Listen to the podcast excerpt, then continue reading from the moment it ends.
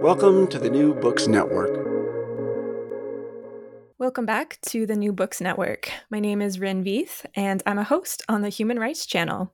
Today, we have Michaela uh, Rabinowitz here to discuss her new book, Incarceration, Incarceration Without Conviction, Pretrial Detention, and the Erosion of American Criminal Justice.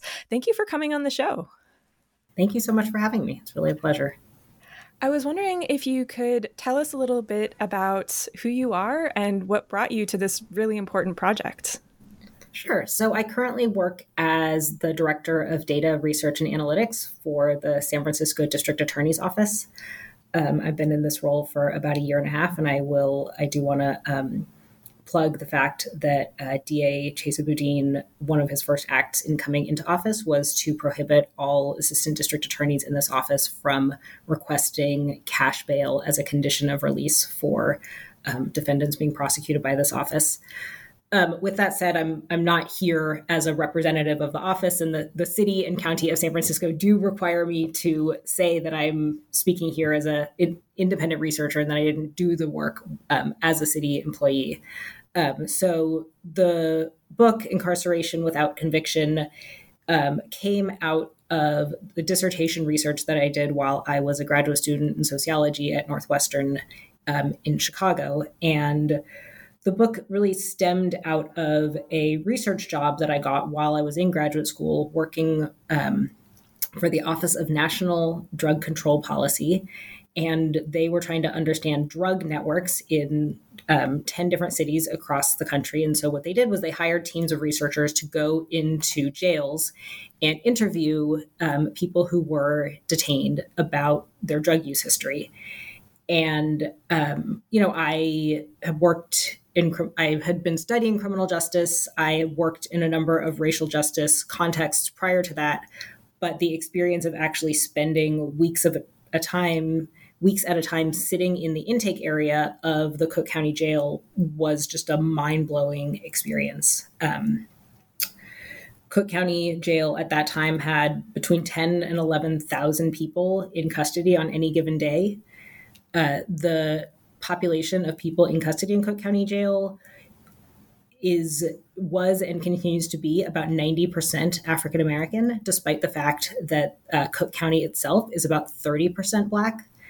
Um, and like most jails in this country, almost everybody in custody is not convicted of a crime. People are there um, pre-trial because they have been accused of a crime, and because in Cook County, there both was and is cash bail, almost everybody who is in custody is in custody because they could not afford to make bail.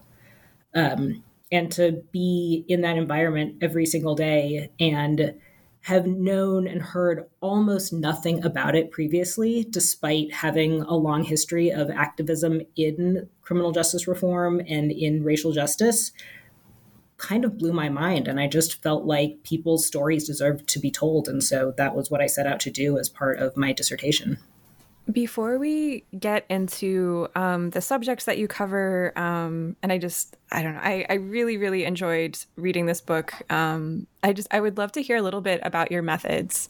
Um, I just, I'm a methods nerd and I'm always curious, but here I thought it, that the book itself even was a really compelling argument for using mixed methods to answer these big questions about um, what justice looks like, how systems work, um, all of all of those things. Yeah, absolutely. So it is mixed methods, as you point out. And so in terms of quantitative focus um, or quantitative analyses, I was very fortunate to be able to get access to a data set through the Cook County Circuit Court that tracked people who had been um, accused of felony crimes and included information as to whether or not those people had been detained. And so through that, I was able to quantitatively document what the population of people detained in Cook County Jail looks like, what kinds of um, allegations people are in for, and then more importantly for, for my study and for, for my interest to understand the extent to which being in custody pretrial affected their outcomes. Um, and then the part that I think was most important about the book was really the qualitative data collection. So I did interviews with um, slightly more than sixty people who had been detained in Cook County Jail um, for anywhere from a couple of days to um, up to nine months. And I think the qualitative data was really, really important because while the body of research on pretrial detention has grown in the, the years since I initially did the research to when I published the book, I have not seen a single qualitative study on people who are detained. Um, and within the larger body of research on mass incarceration more generally, the vast majority of research is quantitative in nature.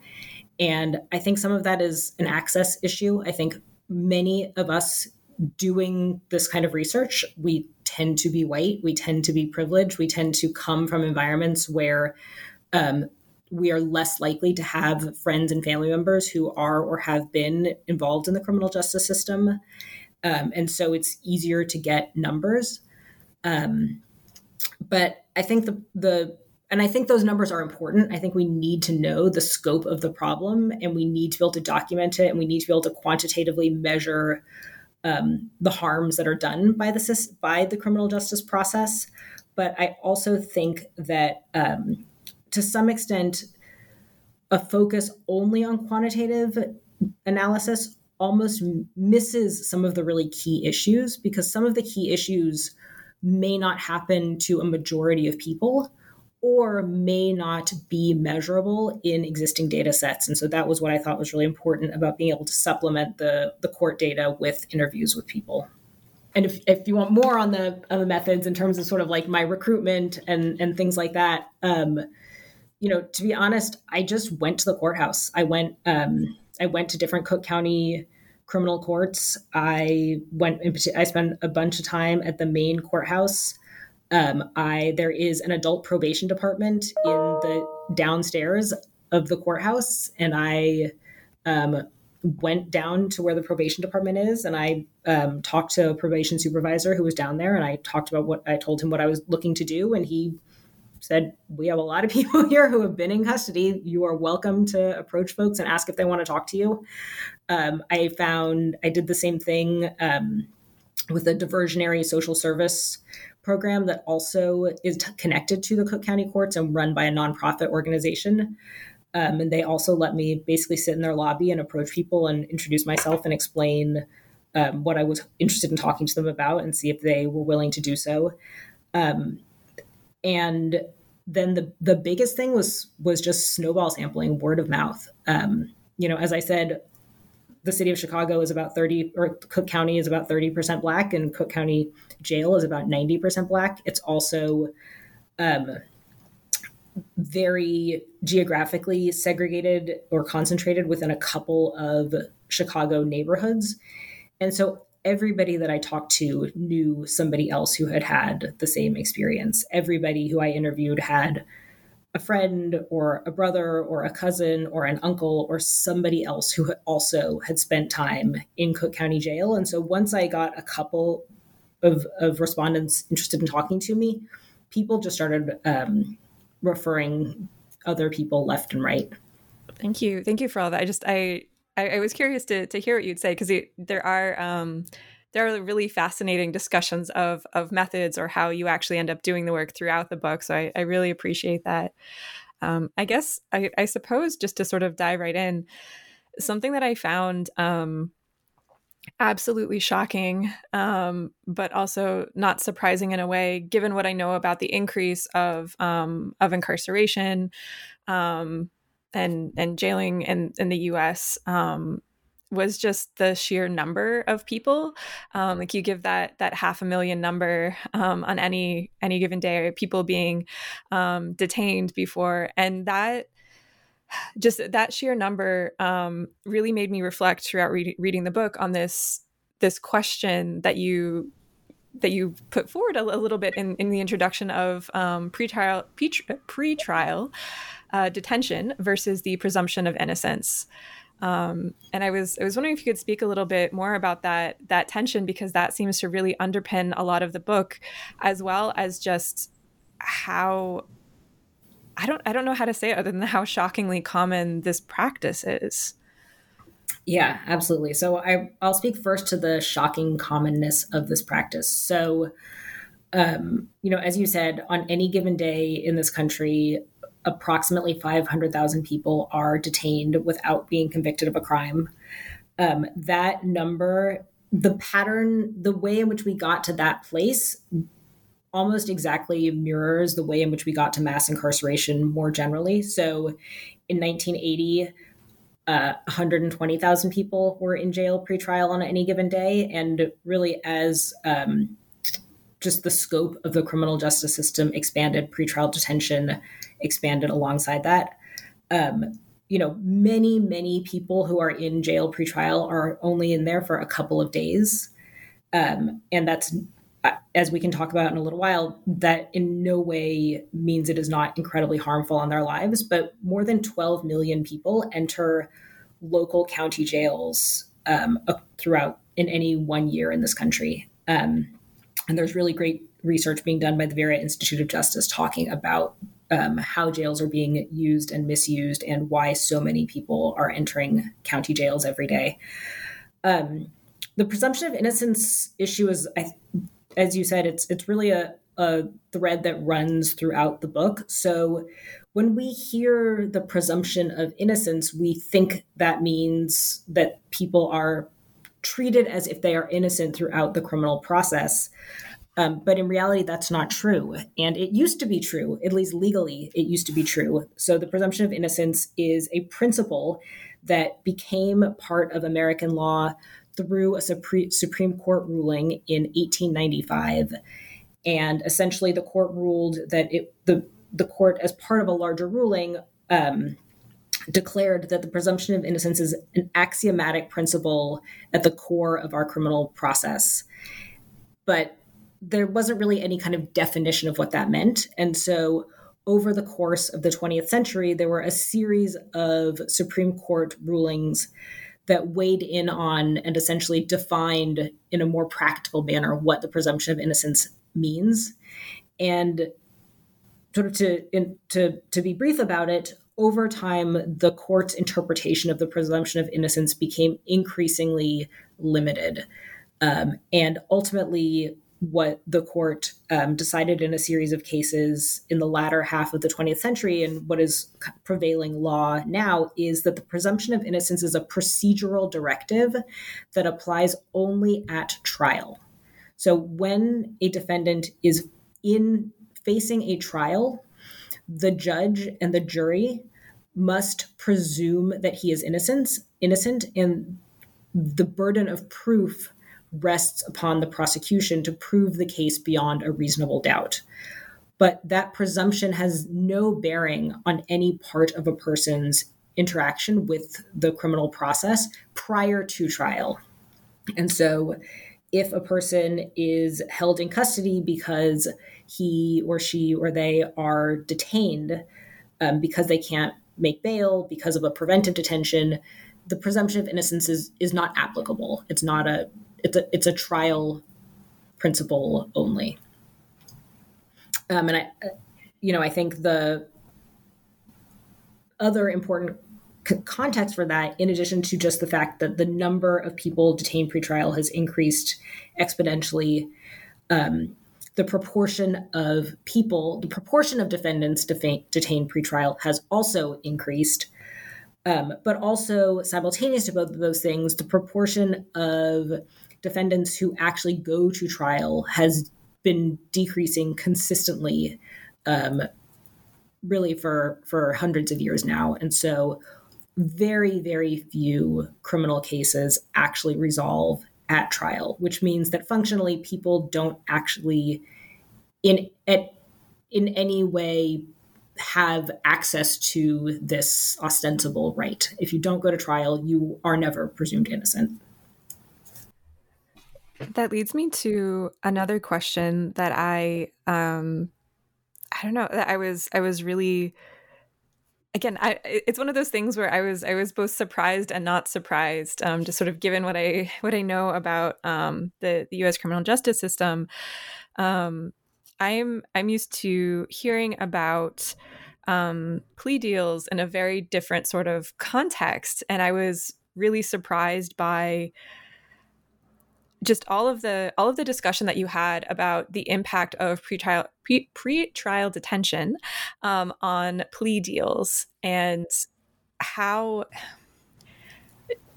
and th- and this is where I think um, I, I I think I just really really appreciate this multi-methods approach, right? Because you're um, you have this this data that's, you know, showing an increase in plea deals, and also showing um, you know longer stays in pretrial detention and how that ends up. Um, but additionally, hearing from people who decided to go and take a plea deal, even though um, they didn't necessarily think that what they did was wrong, or they didn't think that they were guilty, um, but just that they had um, given up or had sort of other other reasons for that. Um, so yeah, I was, I was wondering if you could speak a little bit about about plea deals, because that felt like um, That felt like a second sort of unknown um, story to go along with this massive issue of pretrial detention. Yeah, absolutely. So the one sort of clearly established fact about pretrial detention in every quantitative study that has been done on pretrial detention is the fact that defendants who are detained pretrial are more likely to be convicted, and if convicted, are more likely to get a more severe sentence than are defendants who are um, out of custody pending adjudication. And that is controlling for all relevant factors. That's controlling for prior criminal history. That is controlling for demographic factors. That is controlling for seriousness of offense. Um, and so it is definitively true that being detained leads to worse outcomes in the criminal justice system. And there has been speculation as to why this is, but be, without talking to people, without doing that qualitative data collection, you can't really definitively um, explain that phenomenon. And what I found, perhaps unsurprisingly, is that being in custody compels people to plead guilty, because ultimately, if you are in jail, and your choices are essentially to demand a trial, and given the pace at which the criminal process functions, demanding trial could mean that you will be in custody for months or even years, or your option is to plead guilty. And then through a plea deal, you can get out much more quickly than you can through um, an assistance on trial. So of the sixty-seven people I interviewed, only one person went to trial. And that was not because only one person was innocent. That is because only one person was willing to wait in custody as long as you had to wait in order um, to actually go to trial. And the only person who went to tr- who insisted on his innocence and went to trial was ultimately acquitted of the allegations for which he was detained after nine months in custody.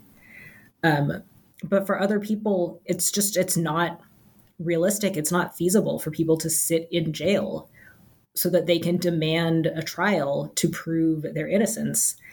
Um, people have jobs.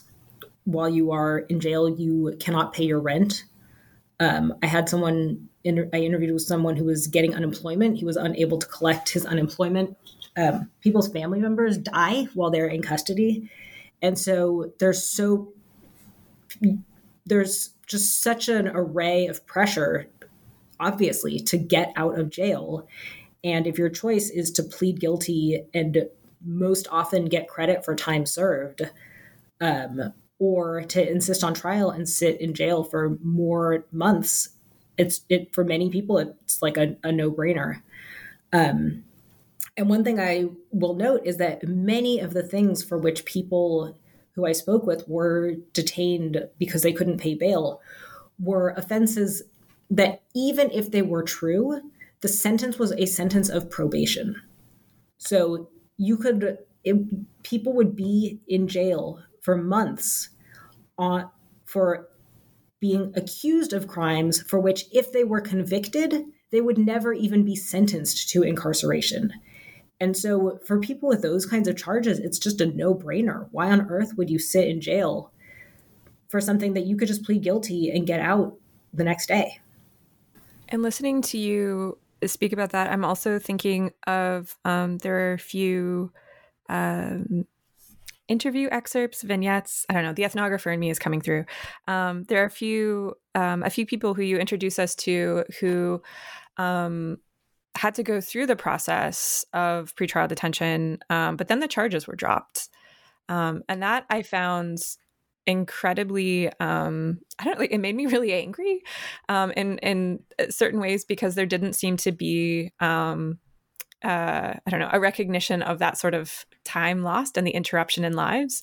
And so I don't know, I was, I was wondering if you could speak a little bit more about how sometimes, you know, the end of this, of this experience isn't just, um, you know, going to trial, but it's as, as one person described as, the doors open, they got him and he went out into the world. Like that was, that was just sort of the end. Yeah, absolutely. So I think, you know, one thing I, I think it's important to just talk about the, the quantitative for a second, which is to say, um, there is no data nationally on how many people that happens to. And that is because data on local criminal processes tend to be collected at the county level. There's no national or systematic process for collecting data on how many people um, are detained and then have their charges dismissed. So we know that that most cases that go through to a formal resolution resolved via a plea deal, but we don't know how many. There's no information about how many people face criminal charges that are subsequently dismissed by the prosecution.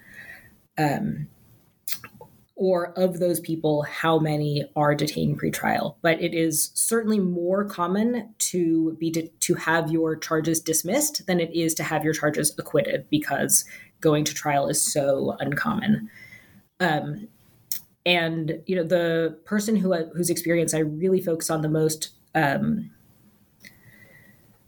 in in that book is a, a man named Calvin, who was had recently gotten out of the Army. He was in his um, mid-twenties when I interviewed him, and in his early twenties when he first went to jail.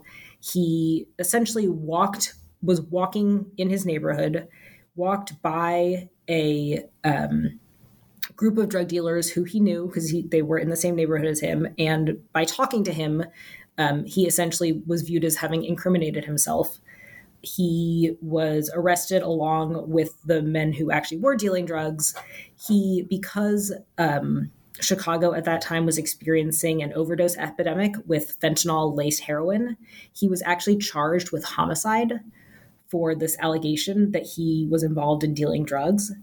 His bail was set at three hundred twenty thousand dollars, and he, there was no way that he or his family was going to come up with the money for him to get out of custody. And so he spent six weeks in jail. Um, his girlfriend at the time was pregnant, and the stress of the preg- of um, the stress of his detention, of his facing homicide charges, of just the general uncertainty, Um, caused her to have a miscarriage, which was really devastating, obviously, to both of them. Um, he, he, so he was arrested. Um, he could not pay three hundred twenty thousand dollars or, or the thirty-two thousand dollars deposit necessary to be released. Um, he sat in custody for six weeks. He had no information. He didn't know what was going to happen to him. And then six weeks later, he showed up at court for his probable cause hearing, and the prosecution dismissed the charges, and he went home. So he had just spent six weeks um, terrified that he was going to spend the rest of his life in prison for something he had not done. And then he showed up at court when the charges were dismissed, and he went home. Um, and in some ways that sounds like a success story, but I, I think you, you have to hear what Calvin had to say and really read the interview with him to understand how traumatic and damaging this experience was to him. Um, so when I interviewed him six years later, he was just really traumatized by what happened to him. It caused a loss of faith for him in sort of his ability to succeed in life. I think it was particularly ironic for him, as for other um, veterans who I interviewed who had served their country only to come back and essentially be treated like dirt. um, be presumed guilty and um, be held in an environment where they never could have imagined that they would be and had done nothing to deserve to be. Yeah, I I was struck um, in a few places with with the use of the word success, um, not not necessarily used by you, but by by others. And I was thinking, okay, you know, what, how how is this a success? How is this process um, a success? Um, particularly. And considering, you know, time away from people, potentially losing a job, losing out on education, um, as a as another person you you spoke with uh, points to, um, but I don't. I was I was really struck um, by, in part, what you're um, what you were in, invoking at the the end of that of, um, I don't know. There's. There, there's a section that that brings up all these questions about. Um, the intent of the system of pretrial detention versus what is felt as punishment. Um, and additionally, this coupling of incarceration and pretrial incarceration as punishment and pretrial detention.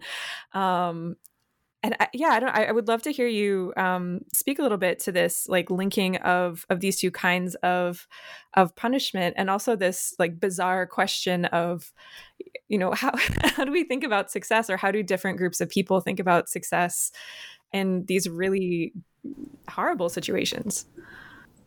Yeah. So I think the, the punishment question is a, is a really good one. So Um, we talked a little bit already just about the presumption of innocence and the way in which um, the Supreme Court has redefined the presumption of innocence to be something that only applies at trial, and thus, I argue, is basically irrelevant for almost all cr- people facing criminal charges. Um, but the second really critical issue is procedural due process, um, which is part of the U S Constitution, as part of the fifteenth and fourteenth Amendments. And um, that guarantees all people due process. Um, pres- people have a presumption of due process prior to the deprivation of liberty or prior to punishment.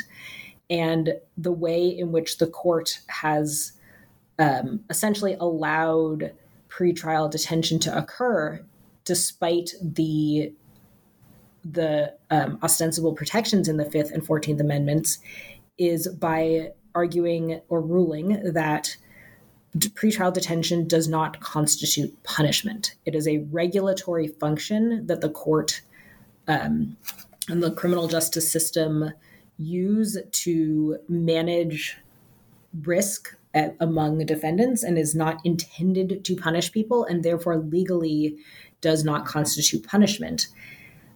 And I, it's sort of like mind-blowing to even say it, because it's just facially absurd. The notion that someone can be in jail for even a couple of days, never mind weeks, months, or years, and have that not be punishment um, is is just like a completely ridiculous idea. And so there's both the punishment that people experience while they are in custody, um, and some of that is just the, the the basic deprivation of freedom that being in custody entails. That is, people being away from their homes, away from their children, um, away from their families. It is the physical hardship of being in jail, of not being able to walk around the corner if you need a breath of fresh air, because what you're going through is so stressful um, and intense.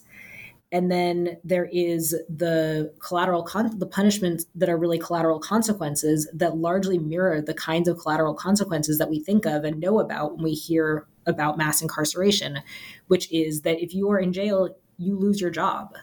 Um, and then you get out and suddenly you have lost your job, and you cannot easily find a new one, because when someone asks, why did you lose your last job? Why did you leave your last job? You can't tell a potential employer, oh, I lost my last job because I was in jail. Um, people, so, you know, one young man I spoke with was in school, and he missed three weeks of school. I mean, it, it sounds like a small thing, but for somebody who is working full time, has a child, and is trying to get his degree and misses three weeks of school, all of a sudden he then has to drop, he has to drop out for the entire semester. He has to re-register. There are um, just sort of opportunity costs and life costs that people experience that are intrinsically punitive. Um, I think a huge area in which it, a huge collateral consequence was the loss of cars. So if someone is arrested as part of being pulled over, their car would be impounded. And then there would be the impoundment, the cost of the initial impoundment, and then those costs increase almost exponentially over a period of a couple of weeks.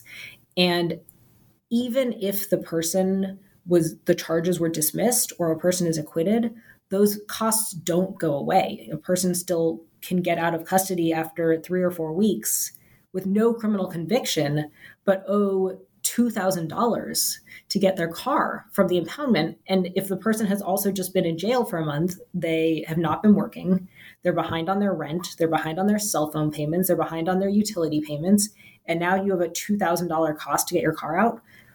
Almost nobody, I don't even, I don't think a single person who I interviewed whose car had been impounded actually was able to afford to get their car out of impoundment. People, and that's a huge cost um, that in, is completely decoupled from whether or not a people, a person is even convicted of the crime for which, or the allegation for which they were in custody in the first place. I want to take up um, something that I, I feel like at least my questions have sort of asked around and not necessarily directly addressed, but it's been part of this conversation, um, which is that much of your discussion of, um, I don't know, of, of the importance of considering um, pretrial detention, as well as considering the harms of um, of pretrial detention, frames it as a racial justice issue. And to me, I don't know, I I, I sort of, um, again, it's one of those things that I, I, I assumed, but I didn't realize the extent to which um, Black people are are targeted for this. The, the I don't know, looking at um, the tables that you that you give us, it's saying that, you know, Black defendants have uh, greater odds of being detained than other defendants, even, you know, different types of crimes. It just, I don't know, I was I was really shocked. And so I was wondering if you could speak a little bit more Um, and more to that, that framing. Yeah, absolutely. So I think there are a number of different ways in which um, pretrial detention is a racial justice issue. So, I, I mean, obviously there's nothing about the criminal justice system in this country that's not a racial justice issue, because um, Black people are so much more likely to be arrested, and if arrested, more likely to be detained and more likely to be convicted and more likely to be incarcerated than are people from any other racial or ethnic background. Um, so that just, it's it's fundamentally a racial justice issue. Um, what I show with pretrial detention is that pretrial detention both mirrors the uh, existing patterns in the larger criminal justice system, which is to say that Black people are more likely to be detained pretrial. Um, and that in that sense, that reflects policing patterns, that reflects incarceration patterns. But in addition to the fact that pretrial detention reflects the racial disparities that we see in other aspects of the criminal justice system, pretrial detention also contributes to and exacerbates those disparities. And that is because Black defendants are more likely to be detained pretrial than are defendants from other racial and ethnic groups. Um, some of that has to do with economic resources. Some of that has to do with disparate policing, meaning that more Black defendants are more likely to have more prior arrests, which then um, lead to them being seen as more risky by judges or prosecutors who are making pretrial Uh, release and bail recommendations. But essentially, because of those things, Black people are more likely to be held in custody. And because we know definitively that being held in custody makes people more likely to take a plea deal, more likely to be convicted and more likely to be incarcerated. Pretrial detention not only reflects the racial disparities that we see in other aspects of the criminal justice system, but it actually contributes to and exacerbates them. And it's really one of the factors that drives disparate racial disparities in incarceration rates. Absolutely. And I, I do think that that's really clear throughout the book of how pretrial detention is part of all these other conversations, um, just as you as you mentioned. Um, something else that I was really struck by um, was not just the the financial sort of, I don't know, um, it feels very blunt and cold to put it this way, but the, the quote unquote opportunity costs of of being held. Um, but additionally, the the costs of communication um, for families who, or friends or partners or whoever, to go visit someone who's been held. Um, and that alongside just, I don't I noted so many um, passages where people said, you know, I, I couldn't call someone. I couldn't contact anyone. The phones were broken. broken. Everyone knows the phones were broken. Um, and I was I was wondering if you could speak a little bit more towards that, um, that sort of, I don't know, it, it seemed like a, a, a fairly deliberate, in a way, isolation, um, as well as difficulties with maintaining connections um, outside that, at least to me, seemed, seemed to really...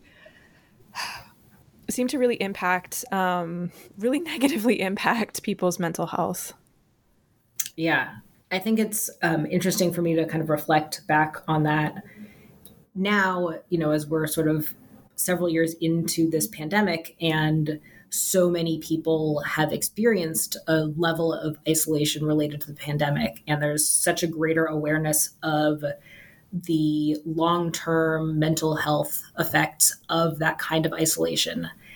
Um, and you think about something like being in jail, and it's exponentially worse. Um, people are literally in cells um, with people they do not know, with very limited access to telephones. Um, you certainly can't use your cell phone when you're in jail. You can't like email your friend when you're in jail. There are pay phones and you can make collect calls. And um, there are far more people trying to make calls than there are phones available to make calls. There are obviously very limited times at which um, people who are in custody are allowed to use those phones to make calls. Um, obviously, it is very expensive to receive a collect call from jail. And so it, it perhaps goes without saying, but most people who are in jail are poor. They don't have money. And if they had money, they wouldn't be in jail in the first place. And so then we, you know, you think about things like phone calls that cost a couple of dollars a minute. Um, and then you have a person who was prior, previously contributing to the household income who now is in custody. And these become huge um, additional costs for people to bear. Um, one person just talked about just the basic bus fare cost that his girlfriend um couldn't come visit him because she just couldn't afford to pay her rent and also pay for the bus ticket to come and visit him in jail. Um, and many of the people in jail are young, so they live maybe potentially at home with their parents. Many are some, you know, some folks are parents themselves and are unable to afford to call and speak to their children, um, you know, for weeks on end. And it's incredibly isolating for someone to be in custody, to be in jail, to have this huge amount of looming uncertainty over what is going to happen in your life, when you will next go to court, what will happen with your case, whether you will be incarcerated long-term, and then to not even be able to have the emotional support of your friends and loved ones is a, a huge Um, exacerbating factor for people's mental health. And the level of trauma that people um, people experienced and talked about was was really intense. I mean, I had multiple people who I interviewed um, broke down in tears while we were talking, just talking about the isolation and talking about being away from their families.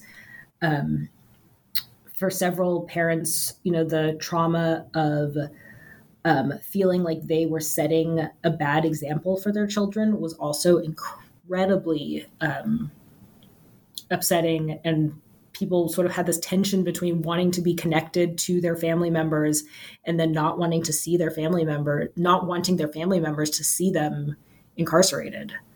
Um, and it was, it's not, it's not like people just get out and that trauma goes away. It lasts for years. There's a, a section of your book. I always feel, feel weird reading people's words back at them, but I, I promise I only choose, um, you know, The, the good good quotes here, um, but there's a sentence that really struck me. Uh, regard it's on on page ninety-three, um, towards the bottom. Regardless of their actual guilt or innocence, the critical point is that the use of pretrial detention in the American criminal legal system fundamentally erodes any attempt to achieve justice therein. Um, and that just sort of really echoed in my head, just sort of in in coming back to this this book. Um, And I, I also noticed in, in bits and pieces as well, you were pointing out to different attempts to change this, um, on on scales big and small. Um, and I was I was wondering if you could speak a little bit to um, to the policy changes that you're seeing, um, whether or not they made it into the book, because I also know that, you know, policy on this can change very quickly, um, just because it it it did seem. Um, It did it did seem like there was a, a nod towards even um, smaller jurisdictions taking it upon themselves to actually take this on as an issue and do something, regardless of whether or not, you know, their state or federal government is is making moves there. Yes. So there has been more movement towards addressing, towards acknowledging and beginning to address pretrial detention, I would say, in the last eight years or so. Um, although I have to say that when I was writing the book, you know, uh, about two years ago, I was much more optimistic about where pretrial reform, pretrial justice reform was going than I am now. Um, so there are, certainly have been places, both local, as you mentioned. So, for example, Santa Clara County made a decision that they did not want to contribute to cash bail. And so they, as a as a county jurisdiction, came up with an approach to pretrial detention and release that was not focused on cash. Um, the San Francisco District Attorney's Office, where I work, does not seek to detain people using cash bail. Um, the state of Kentucky, the state of New Jersey have um, implemented very progressive and sweeping pretrial justice reforms. Um, Illinois is slated to f- essentially eliminate cash bail starting in January of twenty twenty-three. Um, California briefly ended cash bail, um, but then the um, legislation that eliminated cash bail in California was overturned at, by voters in a ballot initiative. Um, New York State passed a very Um, ambitious bail reform a couple of years ago, only to very recently roll back many of those reforms.